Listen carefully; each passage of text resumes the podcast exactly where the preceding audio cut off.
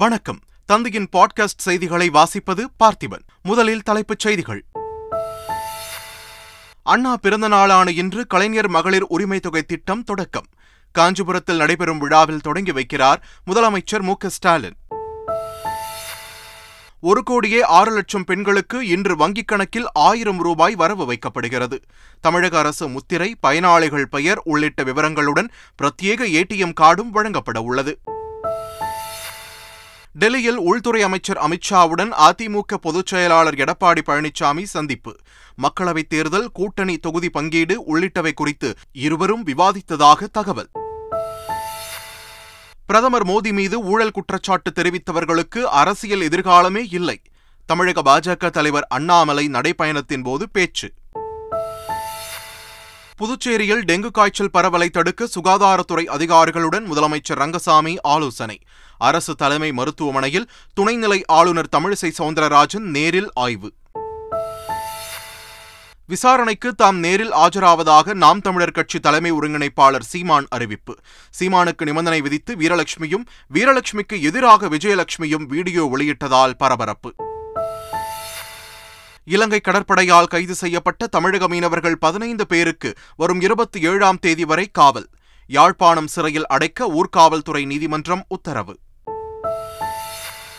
திருப்பதியில் போக்குவரத்து வசதிக்காக இன்று முதல் மின்சார டபுள் டெக்கர் பேருந்து இயக்கம். பேருந்துக்கு கோவிலில் சிறப்பு பூஜை. ஐந்து கிலோமீட்டர் சுற்றளவில் இயக்க முடிவு. கரீபியன் கடலில் அதிவேக படகில் கடத்தப்பட்ட மூன்று டன் கொக்கைன் போதைப் பொருள் பறிமுதல். படகில் இருந்த நான்கு பேரை கைது செய்து கொலம்பியா கடற்படையினர் தீவிர விசாரணை. ஆசிய கோப்பை கிரிக்கெட் தொடரின் சூப்பர் போர் சுற்று போட்டி மழையால் பாதிப்பு. டக்வத் லூயிஸ் முறைப்படி பாகிஸ்தானை வீழ்த்தி இலங்கை அணி இறுதிப் போட்டிக்கு தகுதி. இனி விரிவான செய்திகள். பேரறிஞர் அண்ணா பிறந்த நாளான இன்று கலைஞர் மகளிர் உரிமை தொகை திட்டத்தை முதலமைச்சர் மு க ஸ்டாலின் காஞ்சிபுரத்தில் தொடங்கி வைக்கிறார். இத்திட்டத்தின் கீழ் ஒரு கோடியே ஆறு லட்சத்து ஐம்பதாயிரம் பெண்கள் பயனடைய உள்ளனர். பயனாளிகளுக்கு இன்று வங்கிக் கணக்கில் ஆயிரம் ரூபாய் வரவு வைக்கப்படுகிறது. இதையொட்டி பிரத்யேக ஏடிஎம் கார்டு வழங்கப்பட உள்ளது. அதில் அரசு முத்திரை, திட்டத்தின் பெயர், வங்கி பெயர், பயனாளிகள் பெயர், செல்லுபடியாகும் தேதி, ஆண்டு ஆகிய விவரங்கள் குறிப்பிடப்பட்டுள்ளன. முதலமைச்சர் மு க ஸ்டாலின் வருகையை ஒட்டி காஞ்சிபுரத்தில் பள்ளிகள் தொடங்கும் நேரம் மாற்றப்பட்டுள்ளது. கலைஞர் மகளிர் உரிமை தொகை வழங்கும் திட்டத்தை தொடங்கி வைப்பதற்காக முதலமைச்சர் மு க ஸ்டாலின் இன்று காஞ்சிபுரம் வருகிறார். இதனால் காஞ்சிபுரம் பகுதியில் செயல்படும் பள்ளிகள் காலை எட்டு முப்பது மணிக்கு செயல்பட தொடங்கும் என்று பள்ளி நிர்வாகங்கள் அறிவித்துள்ளன. கலைஞர் மகளிர் உரிமை தொகை திட்டம் சென்னையில் இன்று மூன்று இடங்களில் தொடங்கி வைக்கப்பட உள்ளது. Chennai Royapettah Y M C A மைதானத்தில் அமைச்சர் உதயநிதி ஸ்டாலினும், கொளத்தூரில் அமைச்சர் சேகர் பாபுவும், சைதாப்பேட்டையில் அமைச்சர் மா சுப்பிரமணியனும் கலைஞர் மகளிர் உரிமை தொகை திட்டத்தை இன்று தொடங்கி வைக்க உள்ளதாக தகவல் வெளியாகியுள்ளது. தமிழகத்தில் இன்று கலைஞர் மகளிர் உரிமைத் தொகை ஒரு கோடி குடும்பத் தலைவிகளின் கணக்கில் வரவு வைக்கப்பட உள்ள நிலையில் முன்கூட்டியே ஒரு சிலரின் கணக்கில் நேற்று ஆயிரம் ரூபாய் வரவு வைக்கப்பட்டதால் மகிழ்ச்சியடைந்த பெண்கள் முதலமைச்சர் மு க ஸ்டாலினுக்கு நன்றி தெரிவித்துக் கொண்டனர். டெல்லி சென்றுள்ள அதிமுக பொதுச் செயலாளர் எடப்பாடி பழனிசாமி மத்திய உள்துறை அமைச்சர் அமித்ஷாவை சந்தித்து பேசினார். அரை மணி நேரம் நீடித்த இந்த சந்திப்பின் போது மக்களவைத் தேர்தலுக்கான வியூகங்கள் குறித்து இருவரும் ஆலோசித்ததாகவும், பாஜக கூட்டணியை மேலும் வலுப்படுத்துவது குறித்து விவாதித்ததாகவும் கூறப்படுகிறது. வரும் டிசம்பர் மாதத்திற்குள் கூட்டணி, தொகுதி பங்கீடு, தொகுதிகளின் எண்ணிக்கை, வேட்பாளர் பட்டியல் போன்றவற்றை இறுதி செய்ய வேண்டியதன் அவசியம் குறித்தும் இருவரும் விவாதித்ததாக தகவல் வெளியாகியுள்ளது. வால்பாறை அருகே சிங்கோனாக்குடி மலைவாழ் கிராமத்தில் மக்களை தேடி மருத்துவ முகாமை மக்கள் நல்வாழ்வுத்துறை அமைச்சர் மா சுப்பிரமணியன் தொடங்கி வைத்தார். தொடர்ந்து போதைப்பொருள் பயன்பாட்டால் ஏற்படும் பாதிப்புகள் குறித்தும், மகப்பேறுவிற்கு பிந்தைய மன உளைச்சலை நீக்குவதற்கான வழிகள் குறித்தும் பயிற்சிகள் அளிப்பதற்காக மருத்துவர்கள் மற்றும் செவிலியர்களுக்கு கையேடுகளை வழங்கினார். பின்னர் வால்பாறை அரசு மருத்துவமனையில் ஆய்வு மேற்கொண்ட அவர் சிகிச்சை குறித்து நோயாளிகளிடம் கேட்டறிந்தார். புதுச்சேரியில் டெங்கு காய்ச்சலால் இரண்டு பேர் உயிரிழந்த நிலையில் அரசு தலைமை மருத்துவமனையில் துணைநிலை ஆளுநர் தமிழிசை சௌந்தரராஜன் ஆய்வு மேற்கொண்டார். சிகிச்சை குறித்து நோயாளிகளிடமும் மருத்துவர்களிடமும் கேட்டறிந்தார். பின்னர் செய்தியாளர்களிடம் பேசிய தமிழிசை சௌந்தரராஜன் டெங்கு நோய் சிகிச்சைக்கு தேவையான அனைத்து வசதிகளும் தயார் நிலையில் உள்ளதாகவும், மக்கள் அச்சப்பட தேவையில்லை என்றும் கூறினார். இதனிடையே கேரளாவில் நிபா வைரஸ் பரவல் அதிகரிப்பு காரணமாக புதுச்சேரி மாநிலத்தின் மாஹேவில் கல்வி நிறுவனங்களுக்கு இரண்டு நாட்கள் விடுமுறை அறிவிக்கப்பட்டுள்ளது. புதுச்சேரியில் டெங்கு காய்ச்சல் பரவலை தடுப்பது குறித்து சுகாதாரத்துறை அதிகாரிகளுடன் முதலமைச்சர் ரங்கசாமி ஆலோசனை நடத்தினார். அப்போது பரிசோதனை முகாம்களை நடத்த வேண்டும் என அதிகாரிகளுக்கு உத்தரவிட்டார். பொதுமக்களிடம் அதிக அளவில் விழிப்புணர்வு ஏற்படுத்த வேண்டும் என்றும் கொசு மருந்து அடிக்க வேண்டும் என்றும் அதிகாரிகளுக்கு அவர் அறிவுறுத்தினார்.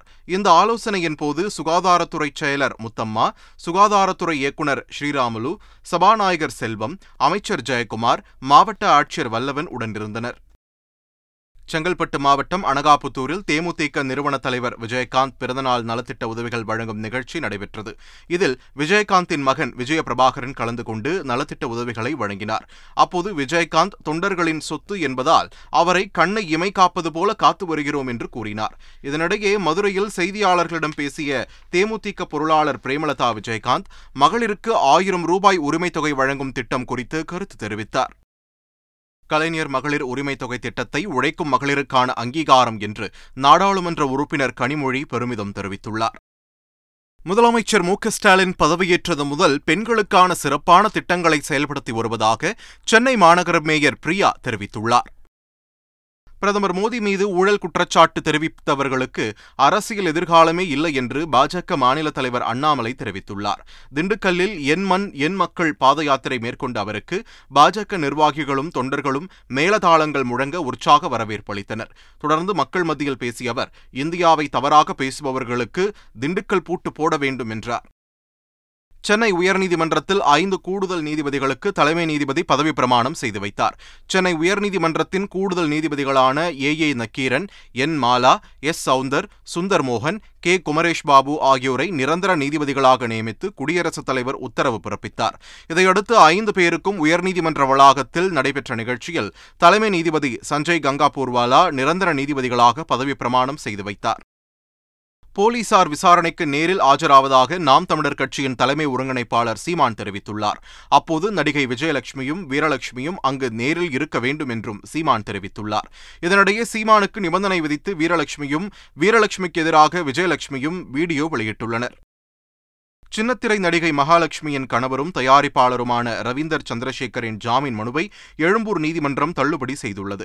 பதினாறு கோடி ரூபாய் முதலீடு செய்ய வைத்து பணத்தை திருப்பித் தராமல் மோசடி செய்ததாக கைது செய்யப்பட்ட ரவீந்தர் சந்திரசேகர் சிறையில் தனக்கு ஏ கிளாஸ் வகுப்பு வேண்டும் என்றும் ஜாமீன் வழங்கக் கோரியும் எழும்பூர் நீதிமன்றத்தில் தனித்தனியே மனு தாக்கல் செய்தார்.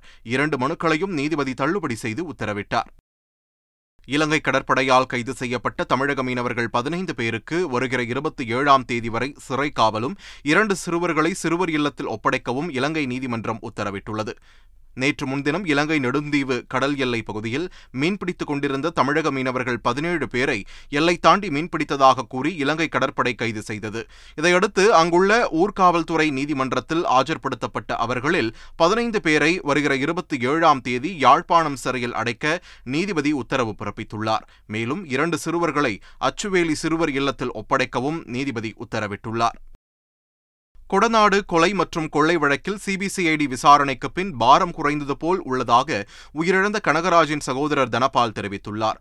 கோவை காந்திபுரம் பகுதியில் உள்ள சிபிசிஐடி அலுவலகத்தில் ஆஜராகிய தனபாலிடம் சிபிசிஐடி போலீசார் எட்டு மணி நேரம் விசாரணை நடத்தினர். பின்னர் செய்தியாளர்களை சந்தித்த அவர், விசாரணையில் கொலை மற்றும் கொள்ளை வழக்குகளில் சம்பந்தப்பட்ட ஐம்பது பேரின் பெயர்களை அளித்துள்ளதாகவும் கூறினார்.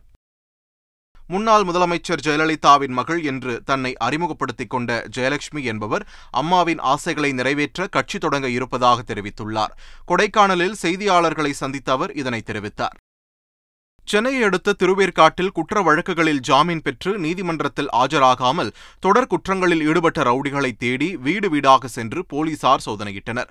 ஆவடி காவல் எல்லைக்குட்பட்ட பகுதிகளில் குற்றச்சம்பவங்களில் ஈடுபட்ட ரவுடிகள் ஜாமீன் பெற்று சிறையிலிருந்து வெளிவந்த பின்னர் நீதிமன்றத்தில் மீண்டும் ஆஜராகாமல் தொடர் குற்றங்களில் ஈடுபட்டுள்ளனர். இதனையடுத்து நீதிமன்றத்தில் ஆஜராகாத ரவுடிகளை கைது செய்ய ஆவடி கமிஷனர் உத்தரவிட்ட நிலையில் திருவேற்காடு பகுதியில் ரவுடிகளின் பட்டியலை கொண்டு போலீசார் வீடு வீடாக சோதனையிட்டனர். தற்போது தொடர் குற்றத்தில் ஈடுபட்ட நந்தா என்பவரை போலீசார் கைது செய்தனர். கோவையில் தனியார் பேருந்தில் பஸ் டே கொண்டாடப்பட்டதால் பொதுமக்கள் அவதியடைந்தனர். பஸ் டே கொண்டாட்டத்திற்கு சென்னை உயர்நீதிமன்றம் தடை விதித்துள்ள நிலையில் தடையை மீறி கோவையைச் சேர்ந்த தனியார் கல்லூரி மாணவர்கள் பஸ் டே கொண்டாடினர். அவிநாசி சாலையில் தனியார் பேருந்தை நிறுத்தி பயணிகளுக்கு இடையூறு விளைவிக்கும் வகையில் தாரை தப்பட்டைகள் முழங்க ஆட்டம் போட்ட மாணவர்கள் பட்டாசுகள் வெடித்து குழு புகைப்படம் எடுத்துக் கொண்டனர். இவை சமூக வலைதளங்களில் பரவி வருகிறது. திருப்பூர் மாநகராட்சி பகுதியில் குடிநீர் குழாய் பதிக்க பள்ளம் தோண்டும் பணிகள் நடைபெற்று வருகின்றன. அப்போது பழங்காலத்து முதுமக்கள் தாழி இருப்பது தெரியவர பணி நிறுத்தப்பட்டு முதுமக்கள் தாழியை பத்திரமாக எடுக்கும் பணி மேற்கொள்ளப்பட்டது. சம்பவ இடத்திற்கு வந்த அதிகாரிகள் நேரில் ஆய்வு செய்தபோது முதுமக்கள் தாழியில் மனித எலும்புகள் இருந்தது தெரியவந்தது. தொடர்ந்து அதனை பத்திரப்படுத்திய மாநகராட்சி ஆணையர் தொல்லியல் துறையினரிடம் ஒப்படைக்கப்படும் என்று தெரிவித்தார். அவற்றை தொல்லியல் துறையினர் ஆய்வு செய்து எத்தனை ஆண்டுகள் பழமையானது என தெரிவிப்பார்கள் என்றும் அவர் கூறினார். விழுப்புரம் மாவட்டம் செஞ்சியை அடுத்த மேல்மலையனூர் பகுதியில் உள்ள அங்காளம்மன் கோவிலில் ஆவணி மாத அமாவாசை தினமான நேற்று அதிகாலையில் நடை திறக்கப்பட்டு மூலவர் மற்றும் உற்சவருக்கு பால், சந்தனம், பழச்சாறு ஆகியவைகளை கொண்டு சிறப்பு பூஜைகள் நடைபெற்றன. அதனைத் தொடர்ந்து உற்சவர் கணேச ஜனனி அலங்காரத்தில் பக்தர்களுக்கு அருள்பாலித்தார். பின்னர் நள்ளிரவு பதினோரு மணி அளவில் உற்சவர் அங்காளம்மனை மண்டபத்தில் உள்ள ஊஞ்சலில் அமர வைத்து பூசாரிகள் தாலாட்டு பாடல்களை பாடினர். அப்போது லட்சக்கணக்கான பக்தர்கள் கையில் சூடமேற்றி அம்மனை தரிசனம் செய்தனர். திருப்பதியில் பொது போக்குவரத்து வசதிக்காக நகராட்சி சார்பில் இன்று முதல் மின்சார டபுள் டெக்கர் பேருந்து இயக்கப்பட உள்ளது. ஹைதராபாத்தில் இருந்து திருப்பதிக்கு வந்து சேர்ந்த டபுள் டெக்கர் பேருந்தை திருப்பதி நகர துணை மேயர் அபிநயா வரவேற்றார். திருப்பதியில் உள்ள கங்கையம்மன் கோவிலில் பேருந்துக்கு பூஜைகள் செய்யப்பட்டன. தொடர்ந்து பேசிய துணை மேயர் அபிநயா திருப்பதியில் இருந்து ஐந்து கிலோமீட்டர் சுற்றளவில் பேருந்து இயக்க முடிவு செய்துள்ளதாக தெரிவித்தார். சிங்கப்பூரின் அதிபராக தர்மன் சண்முகரத்னம் பதவியேற்றுக் கொண்டார். சிங்கப்பூரில் கடந்த ஒன்றாம் தேதி நடைபெற்ற அதிபர் தேர்தலில் இலங்கை தமிழரான தர்மன் சண்முகரத்னம் எழுபது புள்ளி நான்கு சதவீத வாக்குகளை பெற்று வெற்றி பெற்றார். இதையடுத்து சிங்கப்பூர் அதிபராக தர்மன் சண்முகரத்னம் நேற்று பதவியேற்றுக் கொண்டார். அவருக்கு சிங்கப்பூர் உச்சநீதிமன்றத்தில் தலைமை நீதிபதி சுரேஷ் மேனன் பதவிப் பிரமாணம் செய்து வைத்தார். தர்மன் சண்முகரத்னம் சிங்கப்பூர் நாணய வாரியத்தின் தலைவர், பிரதமரின் ஆலோசகர், நிதி மற்றும் கல்வி அமைச்சர், துணை பிரதமர் என பல்வேறு பதவிகளை வகித்துள்ளார் என்பது குறிப்பிடத்தக்கது. கரிபியன் கடல் பகுதியில் அதிவேக படகில் கடத்திச் செல்லப்பட்ட கொக்கைன் போதைப் பொருளை கொலம்பியா நாட்டு கடற்படையினர் மடக்கி பிடித்து பறிமுதல் செய்தனர். நூறு மில்லியன் டாலர் மதிப்பிலான மூன்று டன் போதைப் பொருளை கைப்பற்றிய கடற்படையினர் அவற்றை படகில் கடத்திச் சென்ற நான்கு பேரை கைது செய்தனர். சர்வதேச போதைப் பொருள் தயாரிப்பு கும்பலுடன் தொடர்புடைய அவர்களிடம் தீவிர விசாரணை நடைபெற்று வருகிறது. கொலம்பியாவில் கொக்கெயின் போதைப் பொருள் தயாரித்து அமெரிக்கா உள்ளிட்ட பல நாடுகளுக்கும் கடத்தப்படுவதாக அதிகாரிகள் தெரிவித்தனர். இங்கிலாந்து இளவரசர் வில்லியமும் அவரது மனைவி கேட் மிடில்டனும் ஒருநாள் முழுவதும் மாணவ மாணவிகளுடன் தங்கி கலந்துரையாடி மகிழ்ந்தனர். ஹேபோர்ட் பகுதியில் வனம் சார்ந்த செய்முறை பயிற்சியில் ஈடுபட்ட மாணவ மாணவிகளுக்கு அவர்கள் மரக்குச்சிகள் உள்ளிட்டவற்றை வெட்டி கொடுத்து உதவினர். அங்கு வளர்க்கப்படும் செம்மறி ஆடுகள், கழுதைகள் உள்ளிட்டவற்றை கண்டு ரசித்த இளவரசர் வில்லியம் தம்பதியர் அனைவரிடமும் பிரியா விடை பெற்று புறப்பட்டுச் சென்றனர். ஆசிய கோப்பை கிரிக்கெட் தொடரின் சூப்பர் நான்கு சுற்றில் பாகிஸ்தானை வீழ்த்தி இலங்கை அணி இறுதிப் போட்டிக்கு முன்னேறியது. கொழும்புவில் நடைபெற்ற ஆசிய கோப்பை கிரிக்கெட் தொடரின் சூப்பர் நான்கு சுற்றில் இலங்கை பாகிஸ்தான் அணிகள் மோதின. அப்போது மழை குறுக்கிட்டதால் போட்டி நாற்பத்தி இரண்டு ஓவர்களாக குறைக்கப்பட்டதை அடுத்து டாஸ் வென்ற பாகிஸ்தான் அணி பேட்டிங்கை தேர்வு செய்தது. அதன்படி முதலில் பேட் செய்த பாகிஸ்தான் அணி நாற்பத்தி இரண்டு ஓவர்கள் முடிவில் ஏழு விக்கெட்டுகள் இழப்பிற்கு இருநூற்று ஐம்பத்தி இரண்டு ரன்களை சேர்த்தது. தொடர்ந்து டக்வர்த் லூயிஸ் முறைப்படி இருநூற்று ஐம்பத்தி இரண்டு ரன்கள் எடுத்தால் வெற்றி என்ற இலக்குடன் களமிறங்கிய இலங்கை அணி எட்டு விக்கெட்டுகள் இழப்பிற்கு கடைசி பந்தில் இலக்கை எட்டி த்ரில் வெற்றியை பதிவு செய்தது. ஆசிய கோப்பை கிரிக்கெட் தொடரின் சூப்பர் நான்கு சுற்றின் கடைசி ஆட்டத்தில் வங்கதேச அணியுடன் இந்திய அணி இன்று மோதுகிறது. கொழும்புவில் உள்ள மைதானத்தில் பிற்பகல் மூன்று மணிக்கு ஆட்டம் தொடங்குகிறது. ஏற்கனவே இந்திய அணி இறுதிப் போட்டிக்கு தகுதி பெற்ற நிலையில் இந்த ஆட்டத்தின் முடிவு தொடரில் எந்த தாக்கத்தையும் ஏற்படுத்தாது. இறுதிப் போட்டியில் இலங்கை அணியுடன் இந்திய அணி மோத உள்ளது குறிப்பிடத்தக்கது. மீண்டும் தலைப்புச் செய்திகள். அண்ணா பிறந்த நாளான இன்று கலைஞர் மகளிர் உரிமை தொகை திட்டம் தொடக்கம். காஞ்சிபுரத்தில் நடைபெறும் விழாவில் தொடங்கி வைக்கிறார் முதலமைச்சர் மு க ஸ்டாலின். ஒரு கோடியே ஆறு லட்சம் பெண்களுக்கு இன்று வங்கிக் கணக்கில் ஆயிரம் ரூபாய் வரவு வைக்கப்படுகிறது. தமிழக அரசு முத்திரை, பயனாளிகள் பெயர் உள்ளிட்ட விவரங்களுடன் பிரத்யேக ஏடிஎம் கார்டும் வழங்கப்பட உள்ளது. டெல்லியில் உள்துறை அமைச்சர் அமித்ஷாவுடன் அதிமுக பொதுச் செயலாளர் எடப்பாடி பழனிசாமி சந்திப்பு. மக்களவைத் தேர்தல், கூட்டணி தொகுதி பங்கீடு உள்ளிட்டவை குறித்து இருவரும் விவாதித்ததாக தகவல். பிரதமர் மோடி மீது ஊழல் குற்றச்சாட்டு தெரிவித்தவர்களுக்கு அரசியல் எதிர்காலமே இல்லை. தமிழக பாஜக தலைவர் அண்ணாமலை நடைபயணத்தின் போது பேச்சு. புதுச்சேரியில் டெங்கு காய்ச்சல் பரவலை தடுக்க சுகாதாரத்துறை அதிகாரிகளுடன் முதலமைச்சர் ரங்கசாமி ஆலோசனை. அரசு தலைமை மருத்துவமனையில் துணைநிலை ஆளுநர் தமிழிசை சௌந்தரராஜன் நேரில் ஆய்வு. விசாரணைக்கு தாம் நேரில் ஆஜராவதாக நாம் தமிழர் கட்சி தலைமை ஒருங்கிணைப்பாளர் சீமான் அறிவிப்பு. சீமானுக்கு நிபந்தனை விதித்து வீரலட்சுமியும் வீரலட்சுமிக்கு எதிராக விஜயலட்சுமியும் வீடியோ வெளியிட்டதால் பரபரப்பு. இலங்கை கடற்படையால் கைது செய்யப்பட்ட தமிழக மீனவர்கள் பதினைந்து பேருக்கு வரும் இருபத்தி ஏழாம் தேதி வரை காவல். யாழ்ப்பாணம் சிறையில் அடைக்க ஊர்காவல்துறை நீதிமன்றம் உத்தரவு. திருப்பதியில் போக்குவரத்து வசதிக்காக இன்று முதல் மின்சார டபுள் டெக்கர் பேருந்து இயக்கம். பேருந்துக்கு கோவிலில் சிறப்பு பூஜை. ஐந்து கிலோமீட்டர் சுற்றளவில் இயக்க முடிவு. கரீபியன் கடலில் அதிவேக படகில் கடத்தப்பட்ட மூன்று டன் கொக்கைன் போதைப் பொருள் பறிமுதல்.